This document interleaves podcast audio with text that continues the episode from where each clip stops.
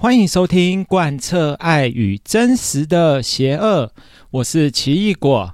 哦，上一次那个直升机父母这一集啊，也没想到回响非常的大哎。哦，我觉得这一集的流量真的是更胜于以往，真的是很感谢，不知道是哪些听众朋友在帮我推广哦，真的是大力感谢你。可能大家真的对直升机父母。的，就是这个话题还蛮有感触的啦。那尤其是在一些私讯我的朋友里面呢、比较特别是也有教师的朋友，就担任现职教师的朋友，那他也跟我分享他自己在班级的，就是班级经营中遇到的哪一些直升机父母的情况。哦，我觉得真的是五花八门哦。有的时候看到这些文字上的叙述，就会觉得啊，您辛苦啦，老师。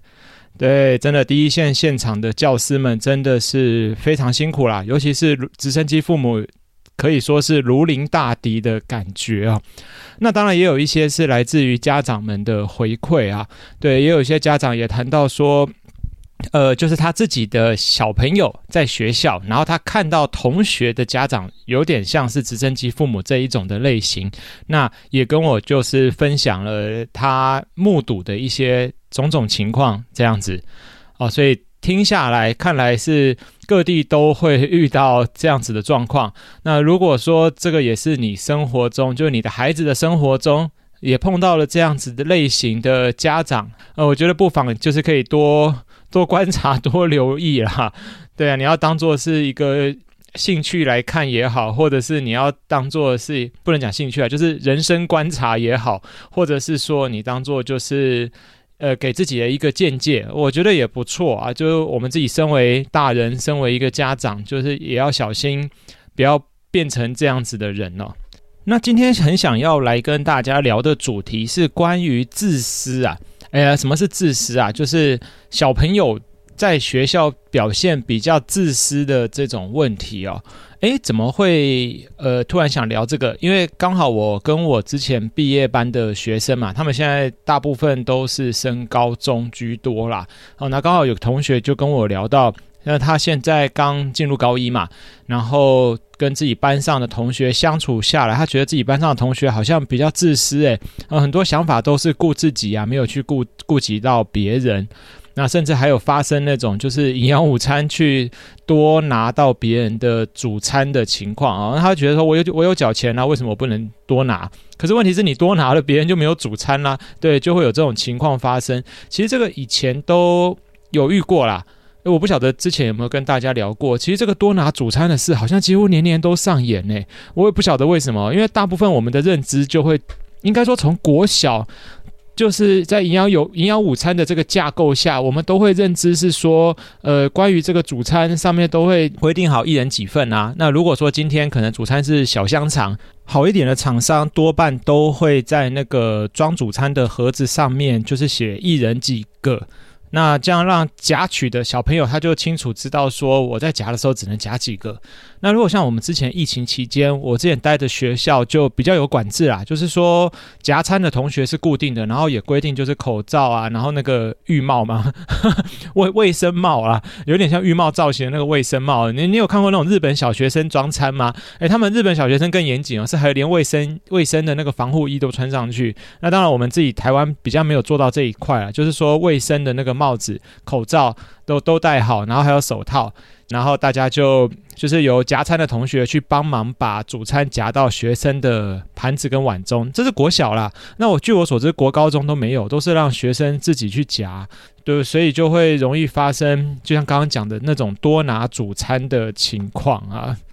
只是说，为什么会好像拿的人都不会去考虑到别人的这种就是观感啊，或者是想到别人就你拿了，那他就没有东西吃了这种想法啊，这个就是比较值得探讨的问题。诶，其实呃，多半小朋友会不会有自私的表现？这个已经应该说这种心态啦。呃，国小阶段你说看不看得出来？诶。大部分都看得出来，但是当然有一些情况是班导如果格外严格啊，就是屈服在班导的淫威下，他的自私没办法表现得淋漓尽致。那通常是在国高中的时候就会比较爆发啊。那当然，有的时候可能是环境因素让它比较无法爆发。比方说，像刚刚那个营养午餐啊，因为班上就是疫情期间，大家是由负责人在帮忙夹取嘛，那你想多拿也不行。那我自己之前带班遇到的情况是，有些人会刻意不吃某些东西啦。那原则上青菜就是基本的菜，我还是会要求学生尽量把它吃掉。那如果说是主餐，你刻。就是你真的不想吃，那倒掉也是浪费啊。比方说鸡腿一根，你完只啃一口，或吃个鸡皮，然后剩下肉全全部扔掉，我觉得这太浪费了。所以有些小朋友他自愿放弃主餐，那通常剩下来的少数几个，我就会让大家自己去后面猜拳啊，对，然后猜完拳以后再再把剩下的拿走，那这样也比较公平了，就比较没什么好争的。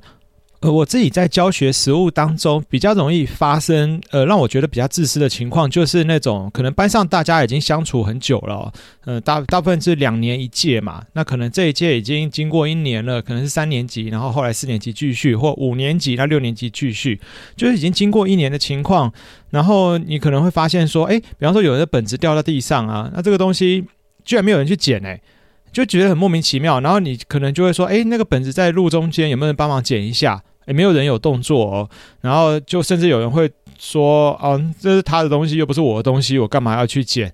那最后是谁捡呢？可能是老师捡啊。然后你说为什么当事人不来捡？因为有可能当事人根本就不在教室嘛。对，也许他在其他课堂上被科任老师留下来稍微复习，或者是讲一些事情这样子，然后就比较慢回到教室。那他的东西掉到地上，居然没有人去理他。对，那我自己之前在带班的时候。就为了学生这种比较自私的心态啦，那一不单单只是说好像不愿意捡别人的东西，就是很多事情明明班上其实就是一个整体哦。对于一个老师的角度，我们就是尽量要去营造说大家在班上就是整体的一个概念。呃，我们要学会团结嘛，因为你将来不管是出社会啊，或者是你将来在升学的过程中，我们都一定会有自己的那个小组织，对，不论是班级，比方说运动会，那当然就是班级为单位。那如果是在班级内要分组，那小组就是一个小团体嘛，每一个小组有自己的团体，你要为自己的小组尽心尽力，才能够帮你的小组取得到比较好的成绩，或者是争取到比较好的结果。所以我一直都。很强调，就是在班级当中，我们就是整个班就是一个整体哦，不要尽量不要去区分，在日常生活的事物当中啦，不要太多的去计较或者是区分这一些细微上的事情，就像是发作业哦，我今天老师可能讲说啊，谁能帮忙把前面的作业发掉？没有人动作，为什么？大家都不想发。有些人会觉得说啊，我昨天发过了啊，为什么每次都我发？然后上个礼拜才是我发，上个月才是我发，对啊，就有就大家都不想去动啊。那作业怎么办？难道要老师自己改完，还要自己一本一本的把它放到桌子上吗？我就觉得这种。这种就是属于大家比较自私的情况啊。那你班上当然还是会有天使同学啦，自然就是每一次都是那个天使同学自己默默的出来把它发掉。这当然老师也会看在眼里嘛。所以以前我曾经在带一届毕业班的时候，就是呃到六下吧，我记得那已经六下了，然后也快毕业了。可是这种情况就还是天天在上演。然后有一次我真的就是大爆炸，哦，我真的气炸了。我就觉得说你你现在连发作业都。好像都叫不动了，就大家都不想发，那一叠作业就放在那边。那还有捡东西，大家也不想捡啊。就是你你们都已经在这个教室，都已经快要分开喽，你们都已经要毕业了，各奔东西了。然后自己在班上也不是说跟同学没感情，大家交情也很好，可是却不愿意为就是为彼此的彼此之间付出这件事情。那甚至有些同学可能就只发给某个人的啊，比方说女生就只拿给女生，然后男生的东西我不想碰。对，就会 就我觉得蛮好笑的，就是有这种小幼稚的情况，所以那时候我就真的是发火哦，我在班上震撼，想说来个震撼教育一次啊，然后我就跟大家讲说，大家都那么自私，那好啊，那我也自私一点啊，就从今天开始，我也就是除了课业以外的事情，我都不会再跟你们提任何的，就是说任何一个字。对，我就把自己关起门来，因为平常我都喜欢上课跟大家拉雷一下嘛，或者是分享一些小故事等等哦。那从那次开始，就除了正课以外，不跟你提任何一个字了。而且平常上课的时候，我都是尽量就是生动有力啊，就是尽量活泼一点嘛，不要让班上那种死气沉沉的。可是那一阵子啊，就是故意发火的那一次啊，就是上课的时候就故意好像念课本一样。好，来第一段，我们讲的是这个，巴拉巴拉巴拉巴拉巴拉。好，这个解释是这样，巴拉巴拉巴拉巴拉，有没有问题？那这时候因为班上气氛非常低迷，所以当然不会有人敢提问题啦，就是连一根针掉到地上，感觉都会有声音哦，因为大家都知道老师很很不爽啊。对，那到毕竟到了六年级还是会看脸色啦。好，然后那个时候就是故意这样子，然后好像我记得两天啊，我记得我那时候气了两天，就是没跟他讲话。其实也不是真的气，就是想让大家知道说我很不爽，为了这件事。好，然后后来终于大终于解封了，才跟大家讲开来，就说好啦，来各位感觉如何啊？哎，就你知道那些死小孩居然还跟我说啊，老师啊，你是不是忍了很久啊？其实你早就想跟我们讲话，对不对？哦，真的是。好了，没有了。其实我相信，其实学生从这件事上还是有学到事情啦。因为后来班上就是顺顺的，那也顺利毕业了。那当然，这些学生到现在跟我们之间的感情还是很好啊。就是我们还是会用 IG 啊，用 Line 啊，就是私底下还是会有就是互动等等。然后就到现在，他们都上高中了。那主要就是说。呃，我当时这个情况，我也有跟其他班老师分享啊，也不是说只有我自己的班上出现这种问题，那别班的老师也有用他自己不同的方法，呃，比方说像这种气到自己不跟班上讲话一两天，呃，别班老师也做过嘛，那有有人甚至是说跟。科任老师讲好演一场戏啊，就是他大爆炸，然后气到就是可能摔粉笔啊或干嘛，然后就离开教室，然后由科任老师接手进来劝导啊，当然就是演的啦，演出演出一场就是老师暴走的戏码，然后来让第三者来去给予同学就给予学生教育，这些其实都是那种实务上在教学途中比较容易发现的。哦，我这样讲出来，呵呵，是不是？万一万一刚好被我那种现，就是过去的学生听到的话，他就觉得哈，老师原来你都要演戏哦。啊，我想他们应该也知道我在演戏啊。毕竟，其实我还是很真心喜欢学生的哦。我们自己当老师的，不可能说好像你真的被学生气到什么程度，完全不会跟他们讲话，或不帮他们解决问题等等。原则上是不会有这样子的情况啦。对，就是如果你对教育还是有热忱的人，我们都会尽量。就是努力的让学生过得更好，对吧？这都是大家的想法嘛。呃，就像父母希望自己的孩子过得好一样，其实我们也是。那回到自私这个话题啊，其实呃，我跟就是担任教职的朋友们自己多年的观察下，我们也是发现说，除了孩子自己本身有这种自私的特质跟倾向以外，他的家庭背景也蛮大的影响他的这个人格。这种性格的发展呐、啊，因为也许有些情况就是家人之间表现的就比较自私，呃，也许啊，就是比方说像有些家庭，他的呃分工啊或各方面就就会有这种情况，爸爸妈妈因为上班也忙，好，然后家里可能兄弟姐妹就你推我推啊，大家都不愿意好像表现这种分工合作的态度，那爸爸妈妈已经够忙了，也懒得去好像。规劝孩子，或者是打骂，对啊，我懒得去给予教训啊，是这样。那最后就是爸妈自己做哦，那孩子都不用做，大家吵成一团，最后孩子就各自进房间或各自睡觉玩着，或者各自跑去玩了。然后爸妈就默默去收拾这些残局等等啊，所以这种情况就是可能在家庭当中比较容易发生的。然后久而久之，孩子就会也养成这种，反正也不会有什么代价。对，就是我表现自私，好像也没有什么后果发生哦，那就给都给别人做就好了，会有这一种情况。那当然，我们不一定是说孩子啊，其实这种心态在我们大人的世界都是会发生嘛。以我现在自己任职的公务界来讲，就是公务界的话，常常会出现一种情况，就是如果你今天很乐意帮忙，你帮忙办了一个业务，结果后来嘞，未来这个业务同样类型的全部都扔到你身上，因为别人就会说啊，之前就你办的啊。所以变成在公务界当中，很多人都会推来推去啊，大家尽量就是对于新业务，就是赶快划清界限，这不是我，不是我，不是我的，对，避免最后就是好像我多接了 业务，变成以后都是我在做。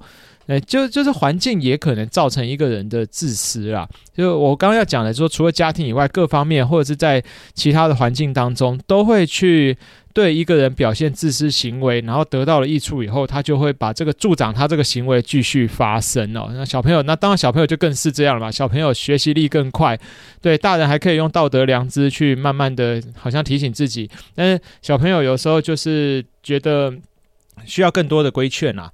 对啊，我觉得需要更多给予教导。那学校你说老师会不会教呢？也不一定啊，因为其实现在的以现在的课纲，教学这种规划安排下，我觉得光顾及课本上的内容就已经够繁杂了。老师要再用额外的时间去宣导这些好像品格上啊、生活上的事情，真的不容易哦。我记得好像过往几集都有提到这一些事，可是没办法，其实说真的，身为如果一个即任导师的话，这种事我真的觉得该说了，还是该谈。毕竟学生其实一天将近有他人，就是他的学生生涯人生有三分之一都是在学校嘛，所以学校在这方面，我我个人认为需要尽到。这一段的教育啊，虽然就是现在教育体制真的逼得老师们很难去做到这一段，很难顾好好哦，但是还是应该要尽量的做。那剩下的三分之二就是校外时间啊，就也许安心班啊或什么，然后也许在家庭中也是另外的三分之一啊。对，所以这真的是不论是在学校也好啊，在家庭当中，还有这个社会的力量，都需要共同去努力的啦。但我们当然不能说好像就把这个期望都。放在别人身上，在学校老师也表现自私哦，我就就交给家长就好了，这家长的事啊，反正他小孩不是我的小孩，我也不想管。然后家长认为这是老师的事啊，交给老师啦。然后或者是两边都想说这个是社会的事，就让社会去塑造、雕塑我的孩子。哦，那真的这真的就是最可怕的想法啊！交给社会去塑造，那真的变成什么东西不知道。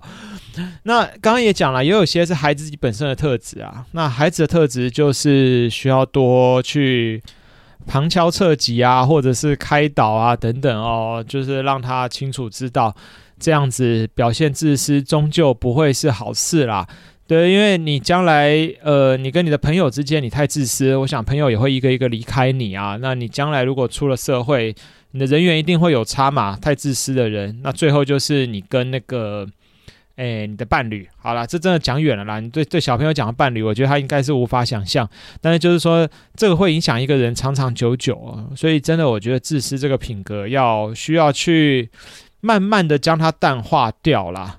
对，然后那相反的，就是不表现自私，那要建立什么样的品格？当然就是具有同理心嘛。